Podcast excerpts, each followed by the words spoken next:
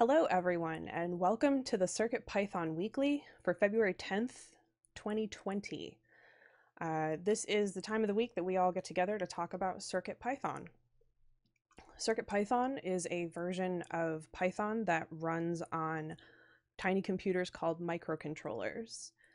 I'm Katney, and I'm sponsored by Adafruit to work on CircuitPython. CircuitPython development is sponsored by Adafruit, so please support them by purchasing hardware at adafruit.com. This weekly happens typically at 2 p.m. Eastern, 11 a.m. Pacific on Mondays, except when a U.S. holiday occurs on a Monday. We will post notices in the CircuitPython channel on Discord and let everybody know as soon as we know that there will be a meeting moved. This meeting is recorded.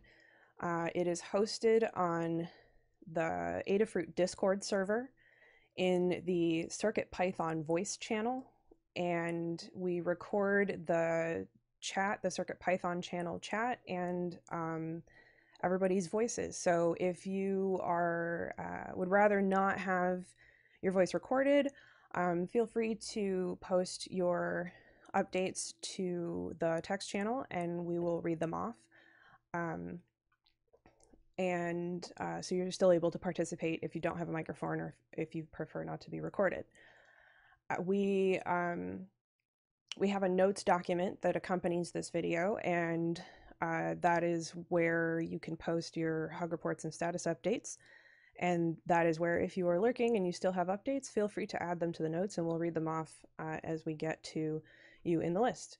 If you're listening to this later and you find that you can't participate, but you still want to report some updates, you can always add to the notes and say that you're missing the meeting, and we'll read them off as though you were here.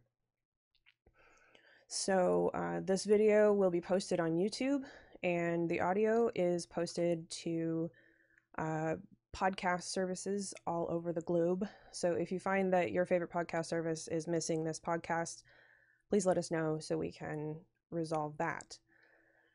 This meeting is held in 5 sections, I believe. We keep making it bigger, so which is great.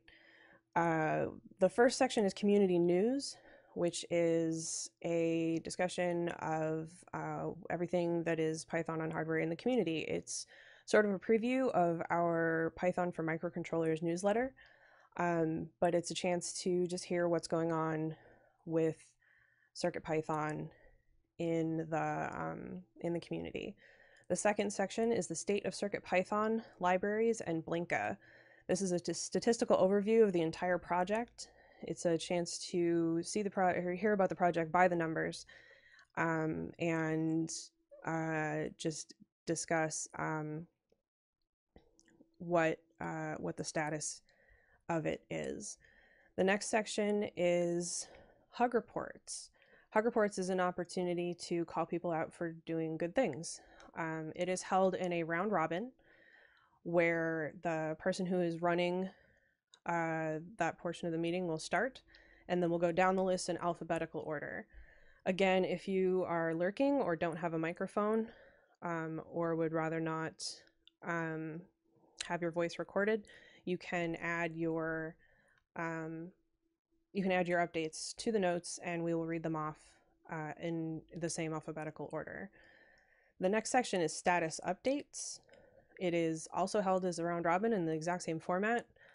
Same things apply. If you are lurking, let us know. If you want to add updates, you can feel free to do so, and we will read them off.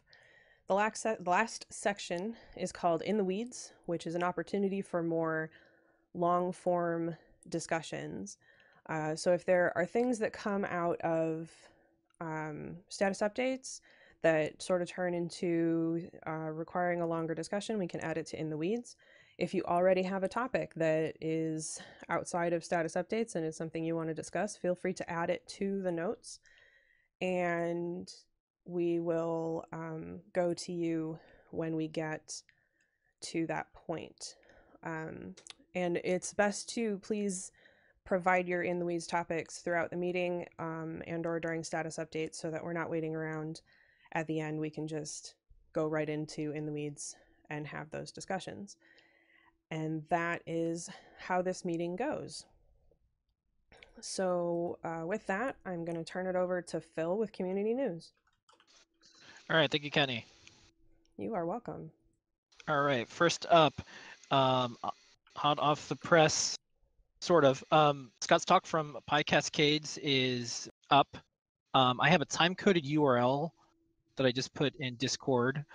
And I also have the video itself unlisted on our YouTube. Sometimes conference videos, they might get dinged with YouTube copyright stuff or who knows. So I always try to make a copy and have it unlisted for our team. Also, sometimes on mobile, the URL time code thing doesn't exactly work. And this is like an 8-hour long video.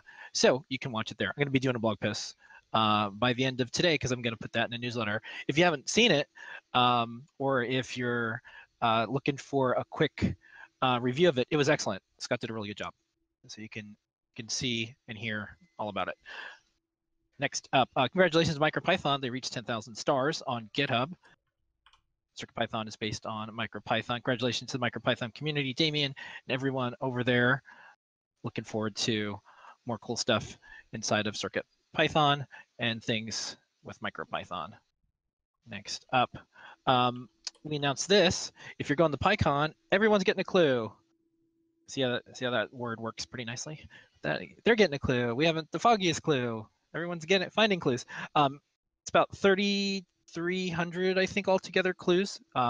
So everyone, if you're going, you get one. Special thanks to DigiKey who made that possible.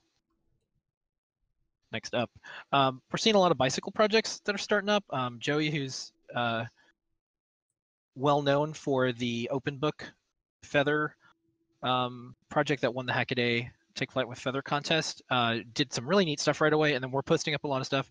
The Bluetooth Low Energy things that we're doing is unlocking all of the sensors and things that have Bluetooth that you can finally do something with. So we're using it with Clue. You can use it with some of our other boards. But Dan, Scott, and team are working on a lot of Bluetooth Low Energy stuff. Joey has a bike computer already, so check that out.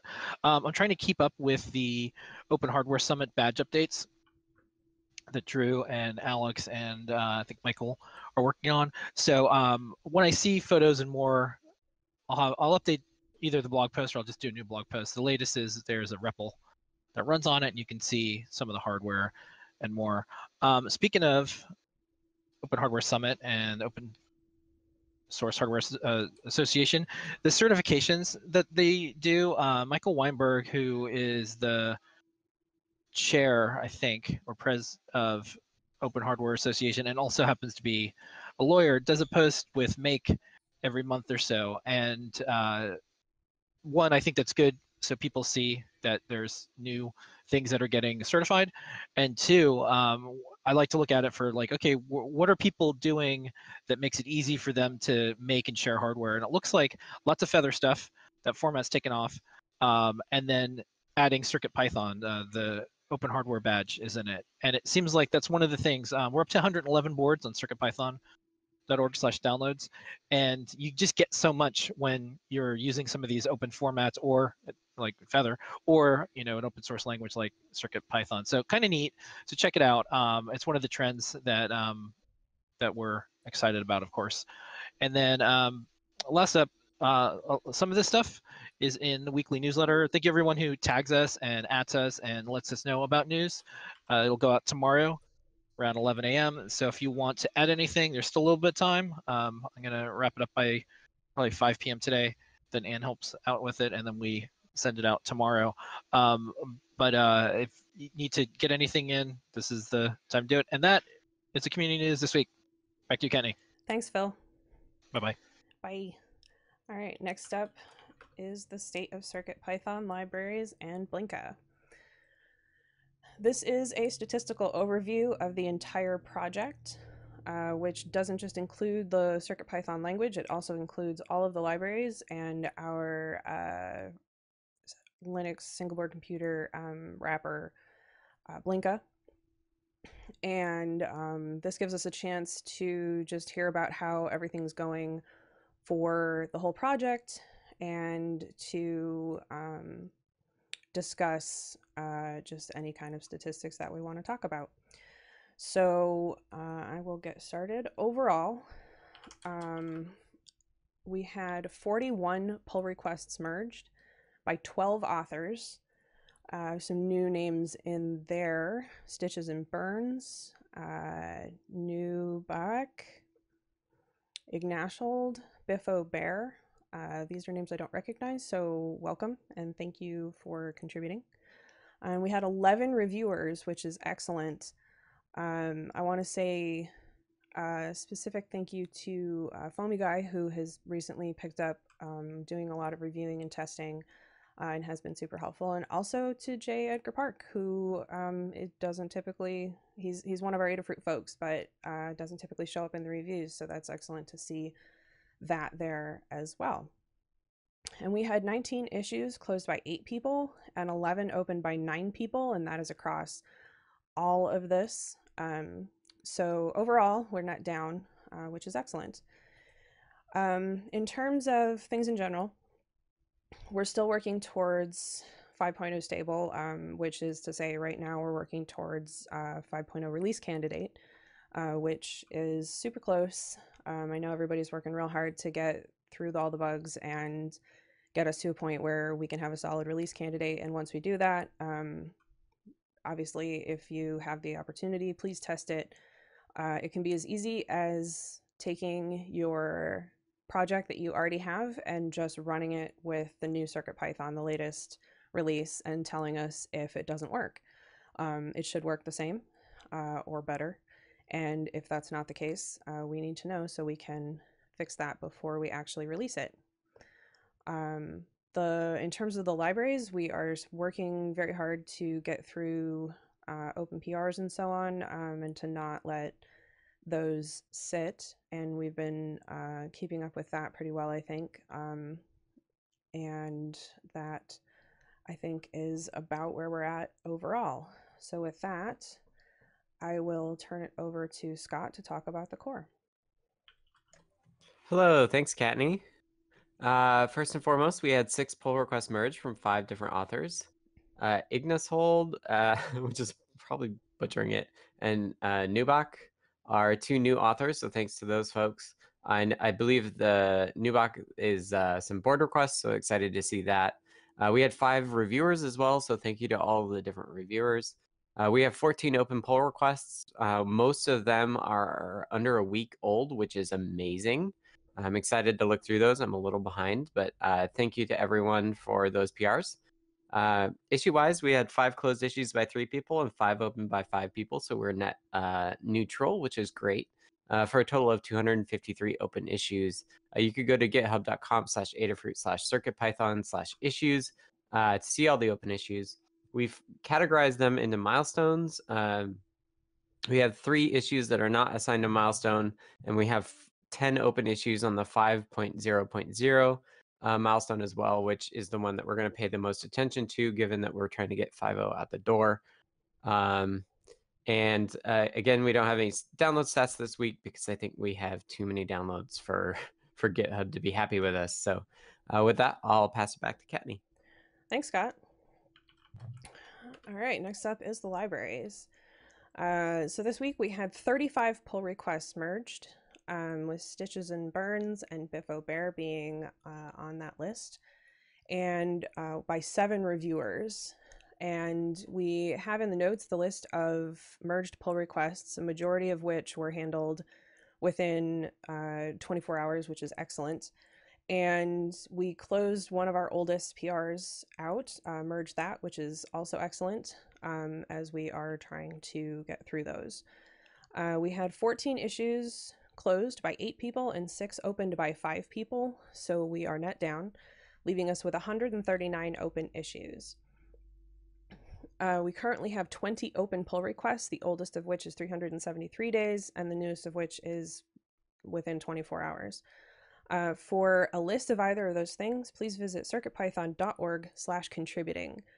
You'll find all the information that is listed here, and details about the open issues and open pull requests. And if you're looking to start contributing to CircuitPython, reviewing and checking out issues is an excellent place to start. We are perfectly happy to help you get started on Git and GitHub if you are unfamiliar. We have a guide and we are always available to answer questions. So check out that link if you are looking to get started. In terms of library updates in the past week, we had 2 new libraries, which was BLE Heart Rate and the Clue library. And then we had a number of updated libraries, the list of which I will not read off as it is fairly long. And that is where we are with the libraries. And now I will turn it over to Melissa to talk about Blinka. Hello, I'm Melissa. I go by Maker Melissa, and this information is regarding Blinka, which is our CircuitPython compatibility layer for Raspberry Pi and other single board computers. This week we had 2 pull requests merged by 1 author and 2 reviewers. We have 1 open pull request at this point, which has been open for 4 days. We have 2 closed issues by 1 person.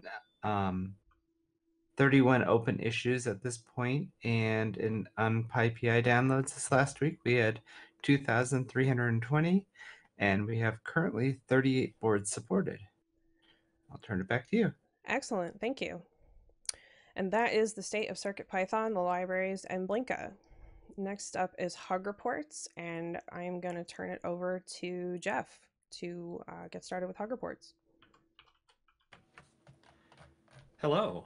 Every week we like to take some time to thank others for the good stuff they're doing. Whether it's somebody who helped you out directly or someone doing good in the community, that's up to you. And we call that section Hug Reports. As Katni mentioned, we do this in a round-robin fashion. I'm going to start, then follow the list alphabetically, and jump back up to the top until everybody has a turn. If you can't attend or you're text only, then I'm going to read your notes from the document when your name comes up. If I miss somebody by accident, please speak up or drop a text note on the channel, because I missed somebody last time. Sorry about that. Anyway, on to my Hug Reports. And speaking of butchering names, I want to thank Zoltan Voros, who is V923Z on GitHub, Andrew Gatherer, and Thomas Schucker for their awesome work on ULab, FFTs, and spectrographs. That's code that I got to build on last week, and it was just so easy to get stuff up and running, and that's going to turn into, well, that's turned into a pull request, and we're going to merge that real soon. I also wanted to thank Summersoft, Katni, and Dan for working on this releases problem over the weekend and just for keeping the community informed. And that's it for me, so I will read Jerry's notes. He sends a hug report to Katni for the awesome Clue spirit level demo and a group hug. And now it's time for Katni. Hi, Katni. Hi. Thank you. All right. So I wanted to give a hug report to Foamy Guy for his first library release. He's been doing a lot of stuff with testing and merging PRs and got added to our review team, which also gives permissions to do releases. And so we went through how to do that, and he did that last week, so that was excellent. To Summersoft for dealing with the bundle and releases breaking. We had to do some digging to figure out what happened, but right now the bundle isn't building properly. There's no release assets, so there's no new libraries in terms of like the actual download files. So we did a bunch of digging. I can talk about that in my status update, and found out where the issue was, and Summersoft put a lot of work into that, so thank you. I want to give a hug report to Jerry for testing my Clue demos and making a suggestion regarding the spirit level demo. The bubble was not acting like a bubble, it didn't rise, and that was a suggestion by him to actually make it more like a spirit level, so that was an easy thing to implement, and I appreciate the suggestion. To Dan for adding tuple support to Palette and Display IO. It previously only supported hex, and there's a number of other libraries that use Palette to control color, which meant that that necessity to use hex was passed through into those libraries. And after some discussion, we decided to add tuple support to Palette. So thank you very much for that. I want to give a hug to Jeff for running hug reports and status updates today, and to Melissa for taking notes. And that's what I've got. Thanks, Katni. King or North is lurking, so now we're ready for Maker Melissa. Hello. Let's see. Oh, I'm in the wrong section here.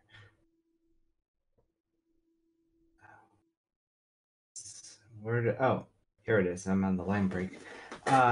Okay, I wanted to give a hug report to Tanu for representing us at PyCascades, and group hug to everyone. Thank you. Mr. Certainly is lurking. MS Costi is lurking. So that brings us to Sedacious. Howdy, everybody. So I've got a couple. First off, to Summersoft, Katni, and Dan for being quick to address the issue with the releases and for keeping everyone informed. It was nice to see. Let me know if you guys need any help. Another one to Dan for getting the BLE cadence and speed sensors for bikes going, getting the drivers available for those. I'm not sure if it's one or two, but either way, thank you. That allowed the next thing I have to happen, which is another thanks to and hug for Dylan DiHerrata for kicking butt on the Piloton demo. It's looking great, and I will probably put one on my bike when I get it out of the garage, which will probably never happen. Another thank you to DigiKey and Adafruit for sponsoring putting the clue in all of the PyCon swag bags. I'm expecting to see a lot of cool things come out of that, both during the con and after. So that's going to be really fun to see. That board is just so dang cool that I can't imagine that, you know, anything short of all kinds of fun stuff will happen. And lastly, one to Dan for pointing me towards Bill Binko's AirTalker Sip and Puff code.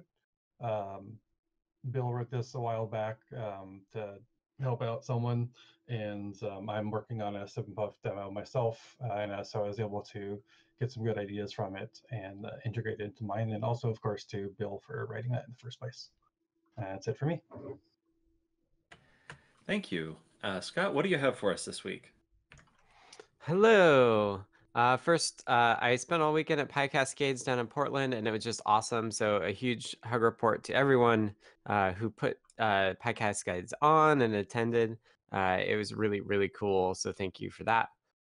Shout out specifically one for Paul Stofferin from Teensy, based outside of Portland. So he jumped in and decided to do his first Python conference, which was really cool. And he actually brought a bunch of Teensies that he had flashed with the early CircuitPython code, Teensy 4s with CircuitPython on it, and was giving them away to folks. So that was really, really cool to hear that he was doing that and jumping into promoting Python on Teensy. It was really, really awesome. Thanks to Keith Packard, creator of Snek, and also a board, I forget what it's called. Might be just Snek board, but it runs CircuitPython as well. Last minute, I asked Georgia to if Keith was going to be at PyCascades. He wasn't, but hopefully he didn't have plans he disrupted, but he came out for dinner and we got to sync up, and that was really cool. Thanks to Jeff Epler for reorganizing the ULab docs at my request. Really happy to see things consistently documented, and I know it's kind of a pain, but I appreciate you doing that work. Thanks to James Bowman from Xcamera for the low-level EVE graphics driver PR. It's not quite in yet, but it'll be really cool to see CircuitPython work with the Gameduino shield.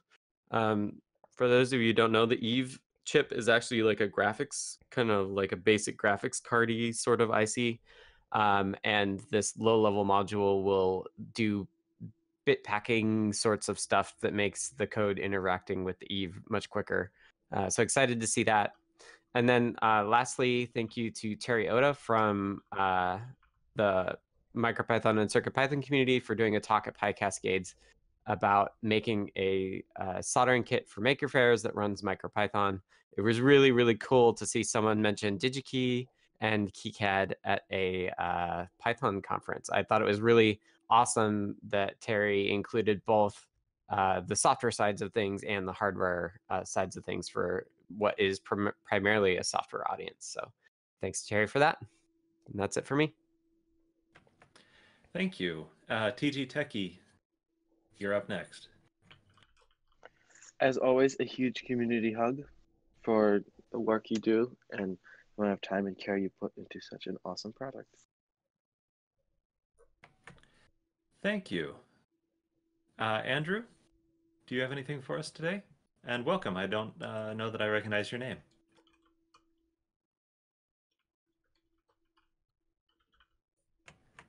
Andrew seems to be, well, somebody's typing in the, okay, Andrew's just lurking. Well, it's good to see you, and hope to see you again. Anne is lurking, and Carter is lurking, but left us some hug reports. He says, hug to Dan H. for helping figure out some BLE stuff. C. Grover is lurking, so that brings us to Dan. Hello, everybody. So, first of all, thank you, Jeff, so much for getting ULab going in CircuitPython like almost immediately, and we're having a really good discussion with the developer of the library, and it's all working out very positively. So thank you very much. Thanks to Scott for going to PyCascades and talking there. I haven't had a chance to watch his talk yet, but I'm going to do that really soon. Thanks to Summersoft for debugging the specific issues with the bundle build. I think it was Summersoft who figured that out specifically. Thanks to Lucien Higher Effect for adding even more STM32 boards. They're coming fast and furiously. Thanks to Nubach, I don't know how to pronounce that exactly, for the CircuitBrains boards, which have been added to CircuitPython, over 100 boards now. Thanks to James Bowman, who I think is known as the Bald Engineer, for working on Gameduino bindings, and he's working on a PR to CircuitPython right now, which is under development. Thanks to Lady Ada for saying, hey, come on, how about just fixing this simple long-term thing, which is that when we can't find a file, instead of just saying we can't find a file, we should say what the file name is that we can't find, which has been a support issue. So now it does. If you try to open a file that's not there, it will tell you the name of the file that isn't there, which is great. Then people can debug their typos and things like that. Thanks to Dylan and John Park and the Ruiz brothers for working on a BLE bicycle sensor project that you'll see shortly. Which is in great shape, working out very well right now. I wrote the original library and they took off from that. All right. Thanks, Dan. Dave P is lurking. David Gloud left us a note in the docs. He thanks Katney for the clue library that he plans to use next week. And then we go to Dew Wester, who is also listed as lurking, who has a hug report for Fomigai and Katney for patience and persistence while walking me through the Titano weather station code issues I was having. And that brings us to you, Fomigai. What's up?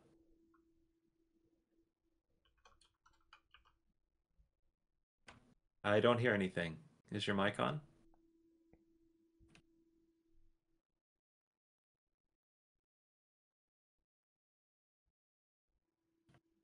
Well, let's go on to Higher Effect, and then Fomigai drop a note.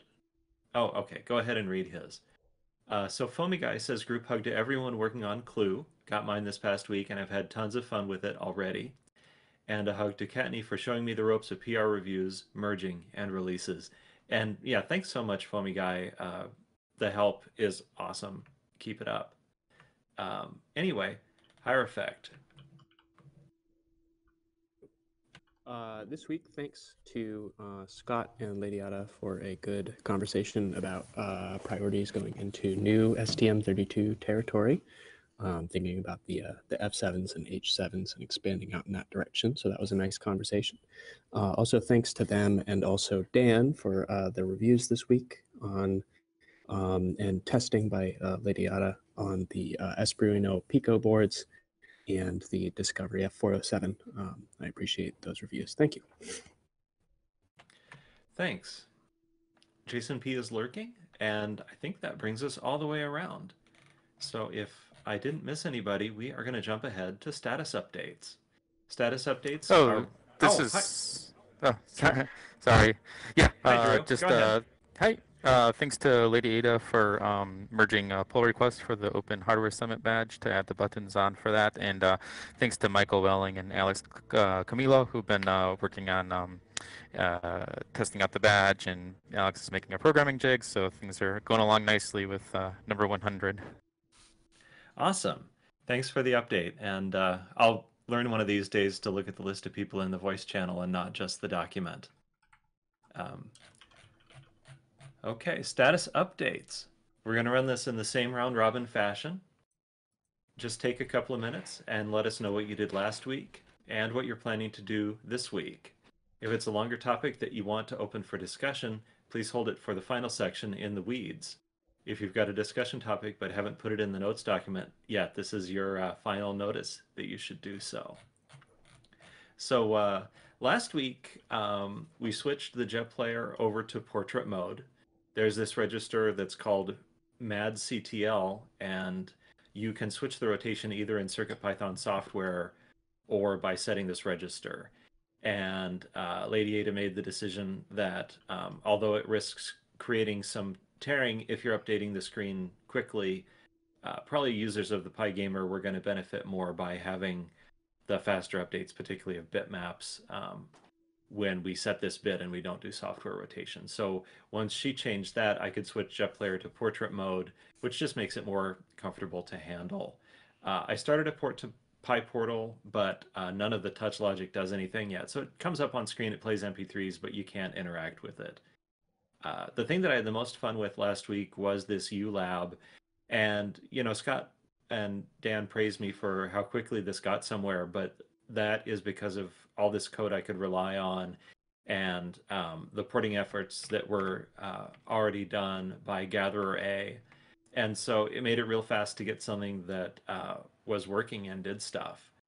Also, I did a detour. I thought, oh, I can pick up an item on the NRF for the PWM audio output, and it just didn't work out this morning, and I was grumpy about that, but you know, I needed to give it a try.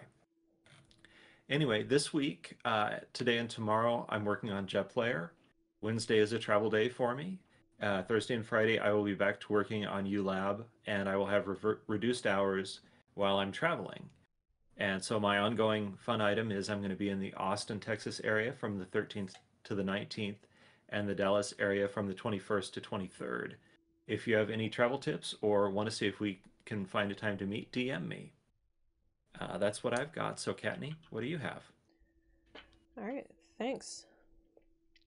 So last week, I finished the Clue library, released it into the world, and immediately received bug reports like you do. So I fixed some bugs.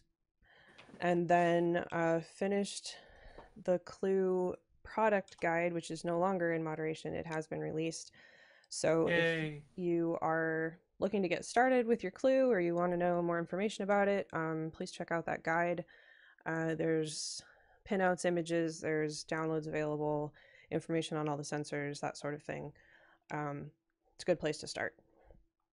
And then started creating a series of Clue demos, some based on something called Sensor Lab from Arduino.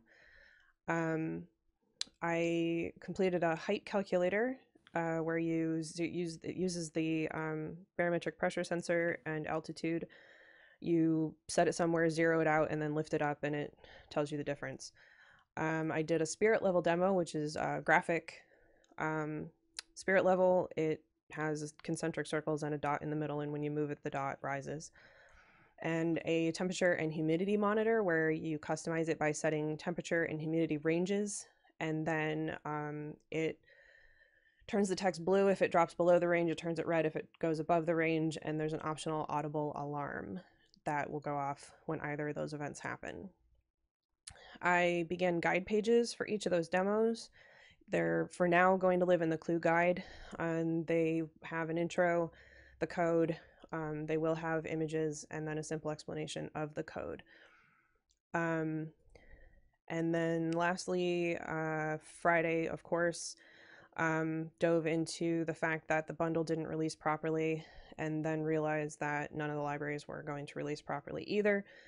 It was a change made in the third-party GitHub action that we use to upload release assets. They changed how they did one thing, and it turns out that that particular thing used to be hard-coded, and now it's dynamic, and therefore it messed with how we were using it. So Summersoft has a pull request in for fixing that. The developer who wrote it was engaged, at least in the issue that was initially posted. There hasn't been any activity on the pull request since then, but we will, you know, we'll keep you updated and let you know how that goes. For now, we are, every time the bundle is released, Dan has been setting it as a pre-release so that circuitpython.org at least continues to point to the last valid bundle release. So for your own knowledge, at the moment, if new changes are made to a library, they're not in the bundle. It will, obviously, once we get this updated, everything will go back to how it was, and no changes to how we're doing things will be necessary because it's all handled in the background. So that was last week. This week, today is Library Monday, of course.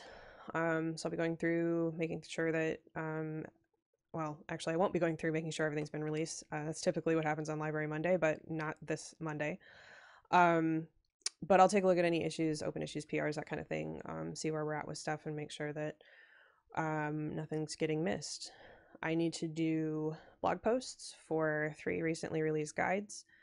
I still need to work on the documenting running this meeting, so that others will have something to go on if they want to run this meeting. We're trying to broaden who's involved so that more people can be involved in it. We need to get images or videos or both for the clue demos I mentioned earlier for those guide pages, and then after those pages are done, we're gonna start more demos. A compass demo maybe next. Or I'm brainstorming just general ideas for stuff to do with the clue, which is kind of difficult because there's so much to do with the clue. So many sensors. So that at least probably gets me through Wednesday. Thursday is a travel day for me, so I will not be available. But I will be back around on Friday for at least part of the day, and that's what's going on with me. Well, someone keeps busy. King or North is lurking, so Maker Melissa. Hello. So last week I was heads down again with adding functionality to the web plotter to make it work with Sensor Lab, and I was able to update some of the Raspberry Pi installer scripts for the kernel level TFT drivers, bugs, and work better, such as adding rotation to the 240 by 240 when using the console. This week, I'm going to do some more web plotter Sensor Lab integration, but I'm hoping to get back to working on some more of my pending PRs. All right. Mr. Certainly and MS Costi are lurking, so Sedacious, you are up. Alrighty, this week, but I think the previous week or so, I wrote the guides for the LIS3MDL and LSMDS33 sensors. One is a magnetometer, the other is a combo Excel and, or rather, accelerometer and gyroscope. So that was a while back. Last week I worked on the guides for the ICM 2649 and the LAS 2 MDL? Yes, that's it. Lots of numbers and letters. It gets confusing. The latter two are waiting for PCBs and to get into production for the final pictures for the guide. Since then, I've been working on a sip and puff demo using the LPS33 pressure sensor. It's like the LPS35 that I wrote a driver for a long time ago. It seems it's been a while, except for the fact that it has a little port on it that you can attach a O-ring to, or in my case, a little piece of tubing. So I was able to get that plugged into a OLED screen, STEMMA board, and then into the STM32 Feather to have a totally STEMMA QT plug-and-play sip and puff device. All I had to do is stick some tubing onto the port on the sensor. So I've been working on the code for that, and I got it in a pretty good place where it's displaying the current pressure, various pressure thresholds, and detection events on the OLED screen. And then I added some code to make it so that people can essentially write little plugins that get callbacks when there's different event types. So I'll be wrapping up the software on that today and then starting on the guide for it. And it's been really kind of fun getting to work on user space code. I've been doing a lot of drivers and libraries recently, so it's been fun to use parts of my brain that have been slacking off for a while. So that's it for me. This week I'll be doing other stuff after that, assuredly, but what that will be at this point, I'm not sure. Well, that's cool stuff. Scott, tell us about PyCascades. Hello. So I drove down on Friday to Portland, which is like 3-hour drive from Seattle, and just met a ton of people and saw some folks that I knew. So Paul was there. That was awesome. Georgia, Thea, Nina were all there as well. I spoke last, which is the first time I've spoke last, which was pretty interesting. And for those of you who haven't watched yet, the video is all about, or the talk is all about Python's next decade and us. It's a very big vision that will come to you folks as members of the CircuitPython community. No surprise at all, but the gist is that we should focus on the folks that don't program yet and work on getting them on board. So check out that video. There's Phil posted the links earlier there, and the official video should go out in the next few days. I think they're pretty quick with it. So shout out to Elaine, who was doing all of the filming and stuff. So thanks to her. Last week before I took off, I got 4-ish PRs and pushes out around the BLE sensor, like broadcast net stuff.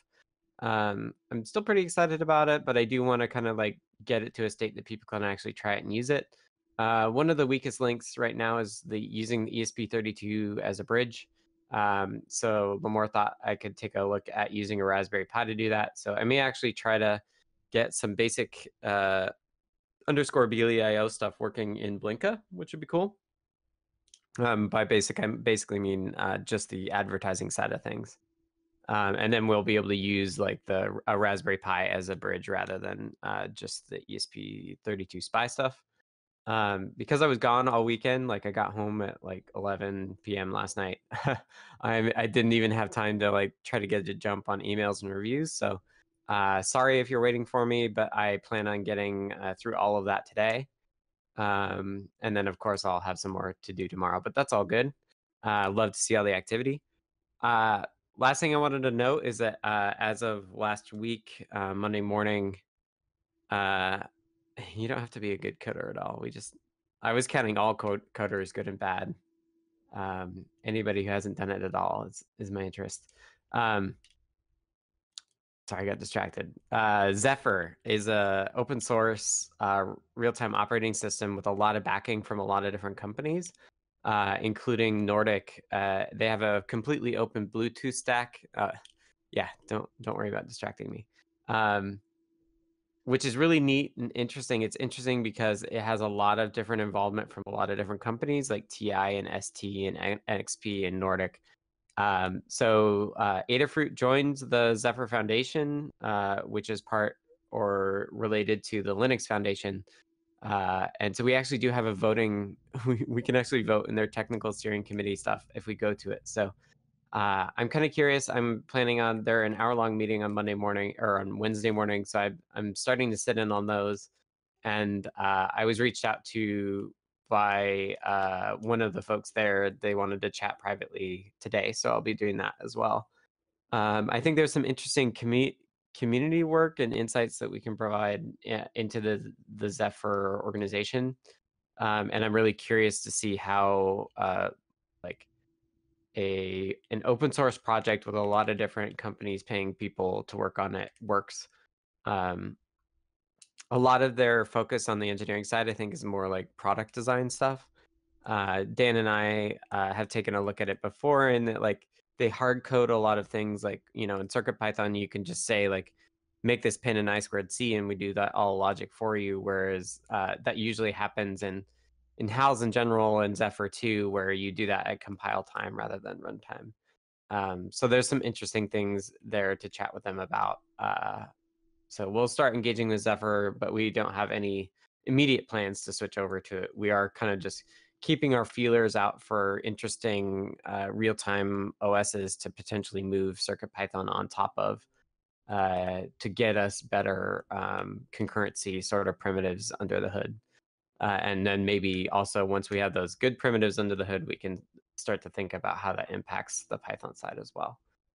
So yeah, that's me, sensor broadcast.net stuff. So if anybody has like a sensor network at their house or is playing around with it, let me know. I'd love some folks that are willing to try it too. So let me know. Can we just take the Bluetooth stack and leave the rest of it? Or it's probably pretty well intertwined with their real-time OS primitives. So I suppose. Yeah, it's not really clear to me. It's not clear to me. They have something called West, which is their package manager slash build manager as well. Mm-hmm. So throw away your build system for CircuitPython and take theirs to use the RTOS. That's great. Yeah. I mean, that's going to be my general feedback when I talk to them today, which is like, it would be cool if it was all more separated. Mm-hmm. So that we could, like I asked one of the other folks on the committee, like, do you have any examples of taking an existing project and moving it into Zephyr? Right. And the answer was like, not really. Like they have a really cool, they have a good minimal example, but it's still just like create a new repo and create all these new files. And it's just like, no, I have a large repo.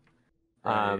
That being said, there is a port for Zephyr in upstream MicroPython, which is interesting as well. And I got into this because I noticed Maureen Helm, who works at NXP and is the chairperson of the technical steering committee, was actually making PRs upstream to MicroPython. So I started engaging with her. Mm. And Damien's now, I think merged in the PRs that Maureen's made as well. So it's cool to see that moving upstream too. All right. I kind of skipped by Summersoft, who left a text update in the channel. He says, hey, got swooped up impromptu style at work and have another meeting shortly. I'll try to get some notes in. Outside of that, group hug to all. So that brings us down to TG Techie. Wow, Scott, that sounds like a bunch of really cool stuff. Kudos and good luck. So this past week, I have been working on my website because I realized my current projects, they're documented in my head and in the emails I send my grandfather as an update, but not in a way that I could actually use as a resume or a way that I could show people. And traditional blogs just weren't feeling right. So I've been using Jekyll and a bunch of CSS, touch of JavaScript to make everything from scratch. Couldn't use Bootstrap. Couldn't yield the control over to them.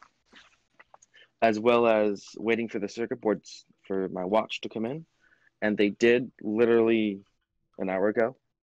So I'm now holding this almost wafer thin PCB in front of me and trying to fit it into this 3D printed case with a battery motor and a bunch of chips, and it's awesome because it's all about to run CircuitPython. And yeah, that's what I have been up to. The GUI work has stalled for the past week because I'm hitting some theoretical roadblocks as to like scrolling and how I want page swapping to go through, and if it's separating from scrolling, or you have to implement it. It's a thing I need to think about. So that's next week, along with a bunch of soldering. Luckily, there's a 3-day weekend.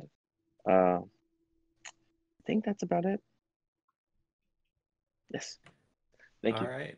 Well, we'd be happy to see a link to your website when it's in a state you're happy with. I can do that. Thank you. All right. Heading back up to the top of the list. Andrew is lurking. Anne is lurking. Carter is lurking. C. Grover, are you lurking? I think so. All right, Dan. Okay, so a bunch of things. So last Tuesday, we figured out what should go in beta 5, and I built it on Tuesday night, and that's available now. It has a number of fixes, which should make it work well with BLE and some stuff like that. Other things I've done since then, there have been some complaints that timed up monotonic nanoseconds and timed up sleep were only accurate to the nearest millisecond, and it turned out to be quite easy to make them to be accurate to the nearest to microseconds. It's still not wise to rely on them for accurate timing, in the sense that there are things that go on in Python, like garbage collection, that can easily add a lot of latency, but it's nice to have more accurate timing just for, I needed it for some timing purposes, for some testing purposes. To get millisecond wasn't good enough for me. I needed to know some kind of elapsed time that involved microseconds. So that's done. There was a long-standing bug in the I2C speed setting on NRF. The code was just wrong, so I fixed that. Lady Ada found a strange thing in which I2C transactions readings from some sensors on the clue board were taking a long time. And if you look carefully, they actually took longer and longer.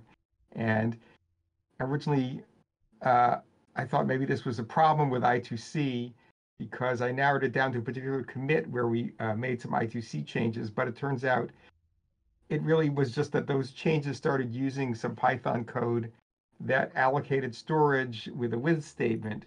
And it turns out that using a with statement, causing it to allocate storage, it doesn't happen with all with statements.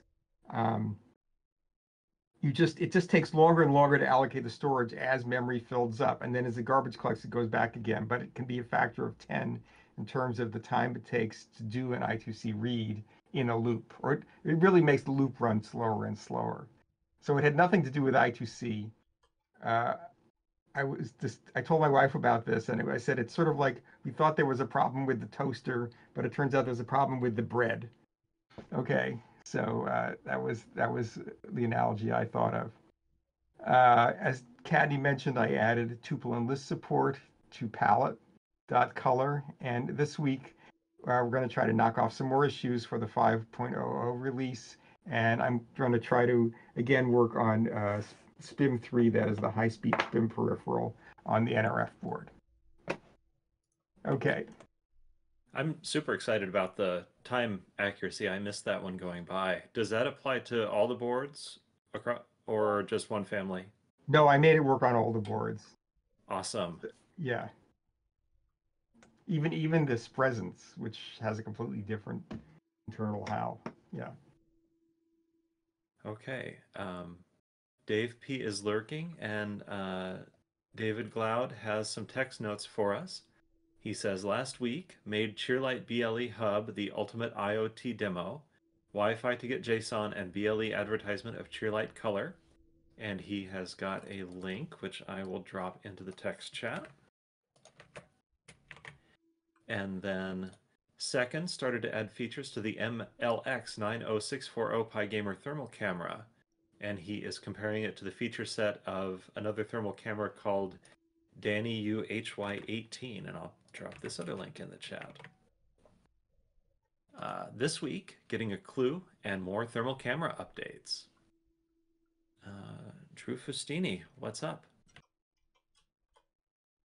Hello. So got the buttons added for the Open Hardware Summit badge into CircuitPython. Playing around today with SVG to Shenzhen to get the Blinka logo into the silk screen on the badge, and then we'll be looking at seeing how we can get it to be lower power on the badge, and also looking at how to make like a menuing system that'll call their programs that people put on the badge. So that's it for me. Thanks.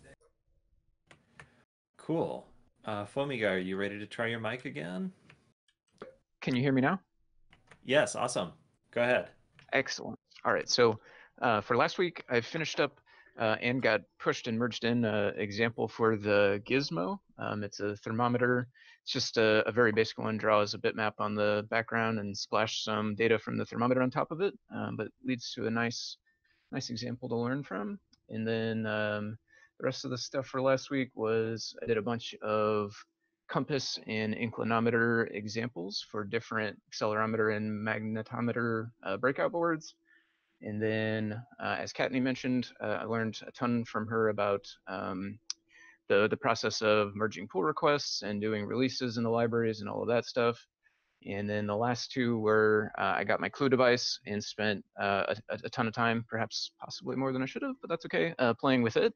And then I dove into the BLE stuff in CircuitPython 5 for the first time. So I know that's been out there for a little bit, but I hadn't had a chance to really play with that, so I kind of got my feet wet with that. And then next week, I've got on my plate to work on the Neotrellis M4 tone example to try to track down a weird issue I saw playing audio out of the mixer and see if I can't kind of nail that down and figure out more specifically what's going on and get an example to show off to some of the folks here and see if we can't figure out if I've done something wrong or what's going on there.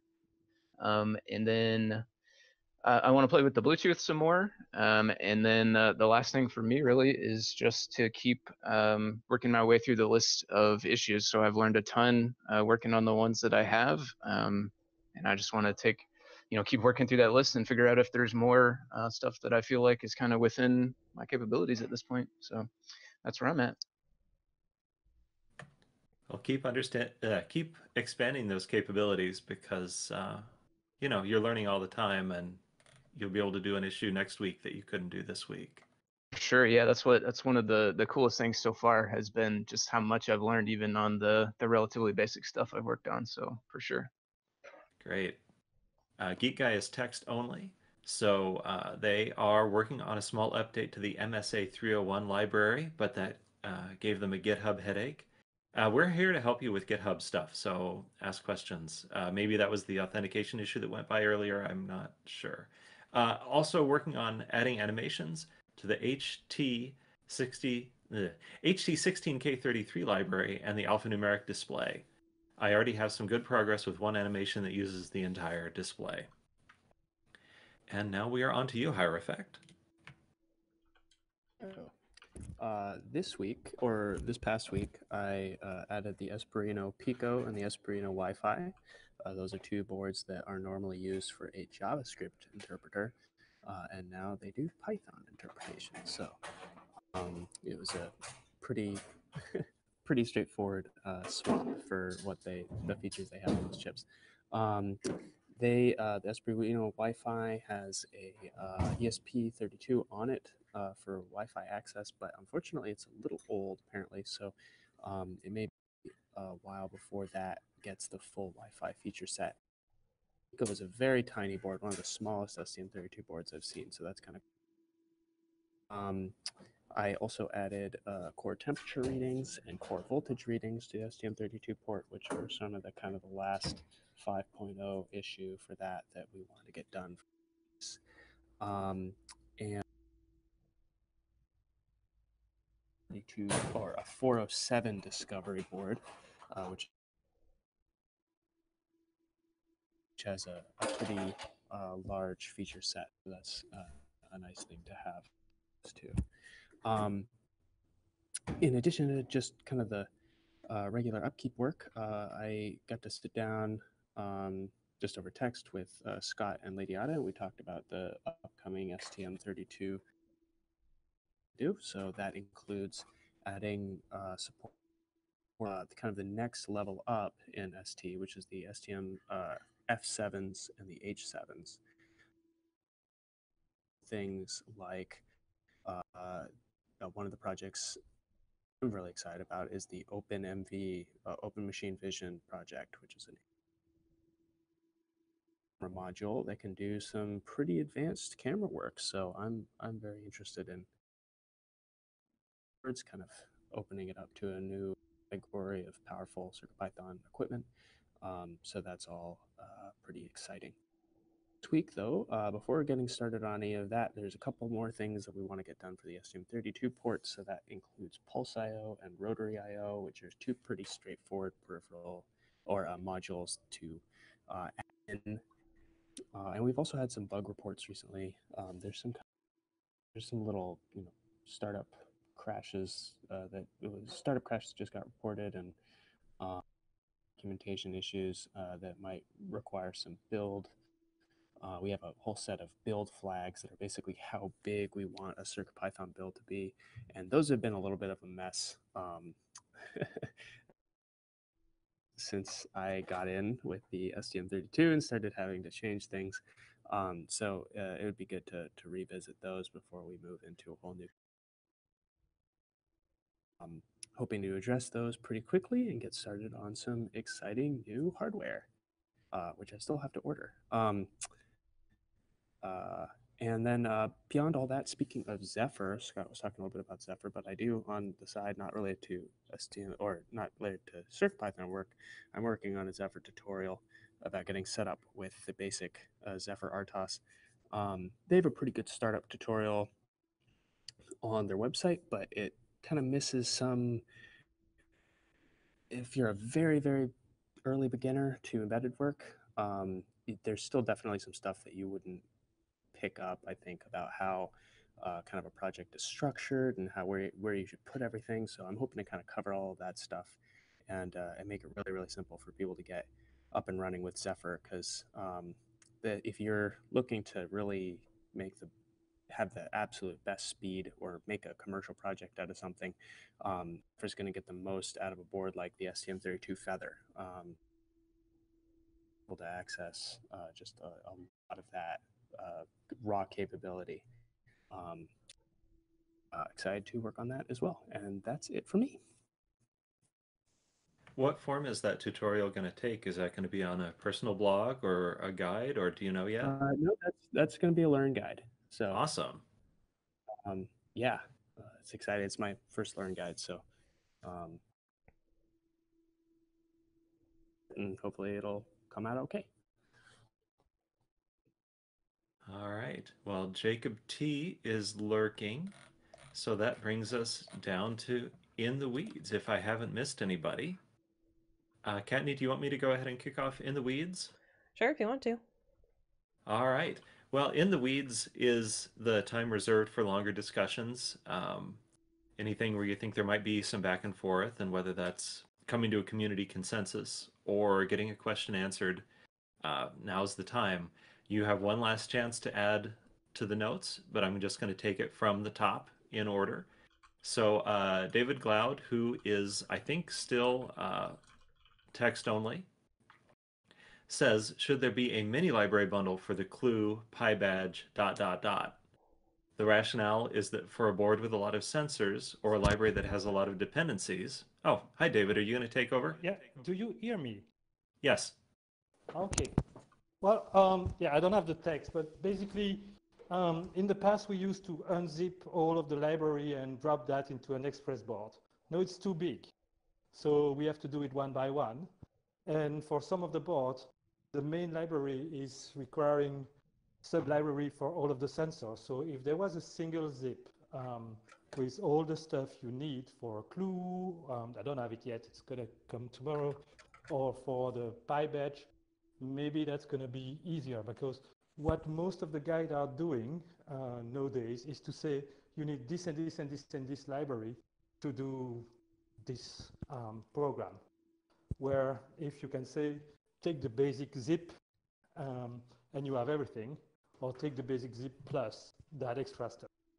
So that was the idea. I don't know if it's possible to automate that or to list what is required or whatever. Well, I think it's certainly possible, but that, you know, is work for the library authors, and, you know, it would be like requirements.txt, but for CircuitPython. I don't know if there's somebody who's interested in implementing it. That's probably the main question. I think it's an interesting idea. Yeah, that would be just the GitHub automation that create the zip with whatever is required for this mode. But it will duplicate the files, but... Right. Yeah, I mean, the only downside I can think of is if whenever we release a library, we also have like a zip with dependencies, then potentially like we'll have old dependencies in that rather than the latest versions of the dependencies as well. Right. I've seen, I can't remember exactly where I saw, but isn't there something where you include like frozen libraries in the build settings or something like that? Yeah, but we've done that where the RAM constraints mean that we can't just put them on the device in the file system, or the, not the RAM, but the flash storage constraints. Frozen libraries are a support problem because you have to redo the CircuitPython release to update the libraries. So we only do that when it's absolutely necessary, and that sort of was limited to the M0 where it was absolutely necessary. Okay, that's good to know. I think the issue that Scott was alluding to is this, that there's like a reverse dependency issue where whenever the library changes, you'd have to update everything that depends on it, which is certainly possible, but it's a lot of work that we should balance against, you know, if there's another way to solve the same problem.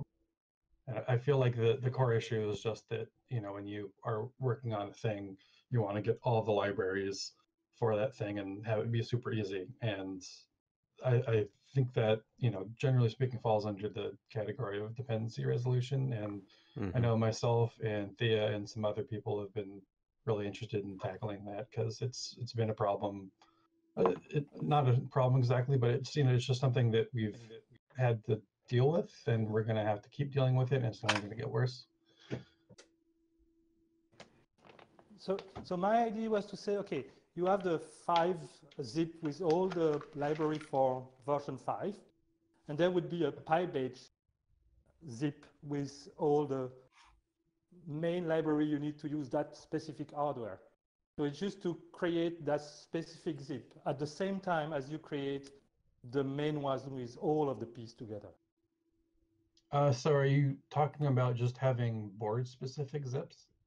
Yeah, something like that. Like for the sort of Python, or the CPX and the other ones that have their own little. Yeah. Okay. That would be certainly more tractable. Yeah, the scope is much smaller. You don't do it for every library. You do it for these top-level hardware enabling libraries, I guess. Yeah, and whatever they depend on. That would also be kind of handy for users who maybe don't know the full capability of the board they're working with, and the libraries that are on there. Kind of give some indication of, you know, everything that they could try that's like board specific. Yep. At least it will help me, because yeah, every time there is a new version, I seek the file and that one need that one, and yeah, trial and error until he's happy. And sometimes you only notice when you go to that specific line that you are missing one library, and it's runtime, so yeah. Mm-hmm. The thing that I've been doing lately, or I say lately, but I've done it twice now, is creating a separate guide page on the product guide for that board that has all the possible libraries that you might want. So it doesn't necessarily apply, like it's not specific to demos that are in the guide, it would for the Circuit Playground Bluefruit, it was basically all the libraries that you would want or need to run pretty much any demos that we did. And I did the same thing for Clue. And we'll update that as we, you know, come up with more BLE demos and so on for that. But it's just a page that has like a list. It's not a click and go, but it's a separate page that is just a list of all the libraries that you need for all the functionality on the board. So this is also kind of adjacent to what CircUp does, but that looks at the device, at the CircuitPy file system, to find out what to update, right? It doesn't help with your initial install? Yeah, I believe so. Okay. And the other thing that occurred to me while Katni was speaking is, you know, if a board has a display, do you put every package that enhances and works with display I/O, or do you pick and choose? I think we could come up with sensible defaults and, you know, say if you want this other stuff, here's how you do it. I feel like the critical thing would just be like, for some, like on the meow bit, for instance, there's nothing that's actually obvious about visiting the meow bit page or anything like that that actually suggests what the screen is, right? It's actually, it's basically undocumented information until you really dig in. And so a base collection of libraries that just says, yes, this is the screen that you have to use, and here's like the very basics that you need to get started with this board. So hypothetically, would this go in the bundle, or would there be a new repository for Clue where all of these things are submodules and it has its own releasing process?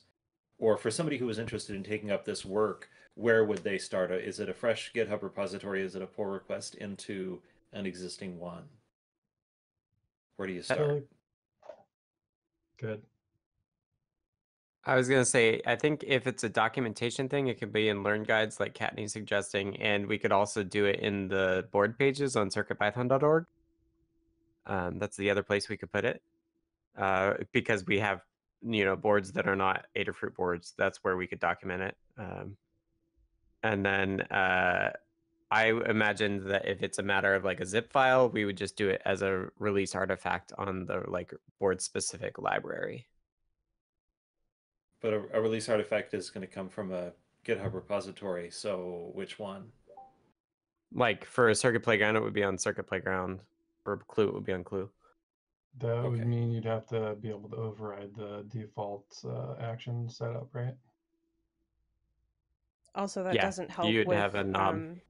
Boards that don't have a that doesn't help with boards that don't have a board specific library. Yeah, I would think of it more in the bundle, like it's just another bundled thing that's built. Yeah, it's a mini bundle. I was thinking about. Yeah, that's the way I think of it.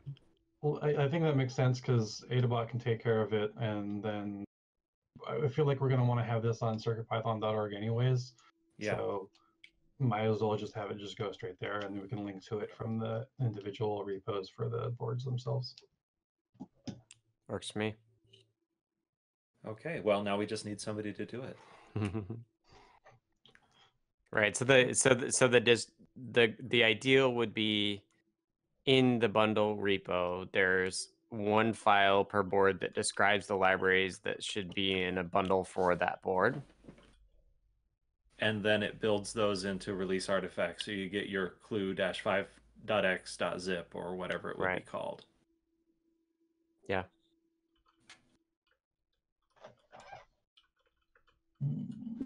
David, does that cover what you wanted to cover? Non-in-bundle library. Perfect. What, TG Techie? Can you hear me? Yeah. What if someone makes a board and they want to include a non-cookie cutter compliant, non-in-bundle library? I don't think that should be happening. Like, okay. That's like we could help someone do something very similar in like the community. That's certainly an option. Yeah, we're happy to help that, but I feel like if something is going to be in CircuitPython supported space, it should, you know, comply to good documentation and, you know, standards and whatnot. Yeah, good. Other folks can always provide other zips. Like if you want the mechanics of a per board bundle, then it should be through the mechanics that we have. And as Sadisha says, like we have the community bundle for that too. Totally understandable. Just trying to cover all the bases and. Yeah, it's a good thing to think about.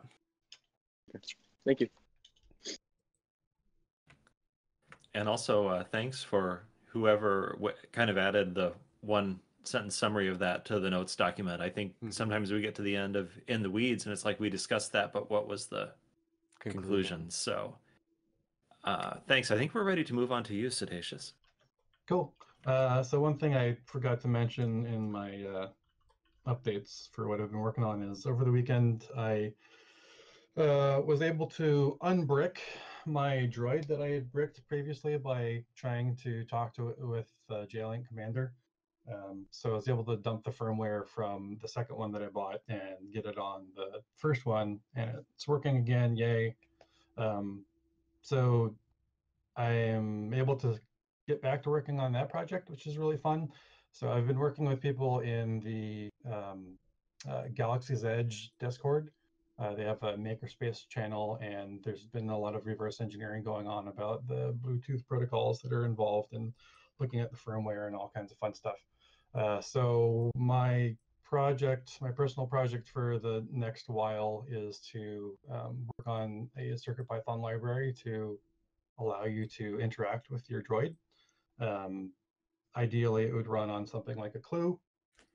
And I don't know exactly what the feature set's going to be at this point, but if there's anyone that's interested in working on this with me, help would be appreciated. Working on it can be anything from, you know, actually coding to, you know, testing to working on documentation to whatever, you know, just the same way that anyone can help out in some way on CircuitPython or other open source projects. If you're interested in this, if you like bots, if you like reverse engineering, whatever, just at me in CircuitPython and we can talk. Thank you, Sedatius. That those were the two topics that we had for In the Weeds. So if nobody else has anything else, I'm going to turn it back to Katni to wrap things up. Thanks, Jeff. Bye. All right. So this has been the CircuitPython Weekly for February 10th, 2020.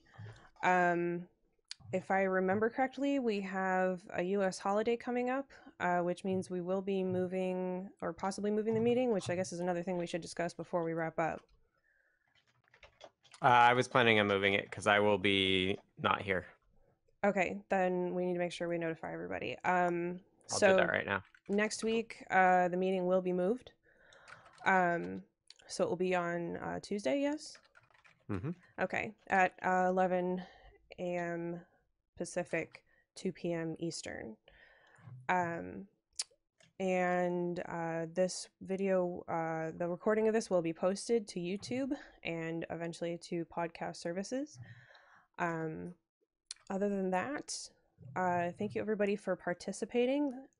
We are always happy to hear about what's going on in the community and what's going on with everybody involved, not just with the official CircuitPython folks. It's always amazing to hear what everybody's doing and sync up. So thank you very much to everyone for participating, and we will see you next week on Tuesday. Thanks, everyone. Thanks, everyone. See you later. All right. Thank you.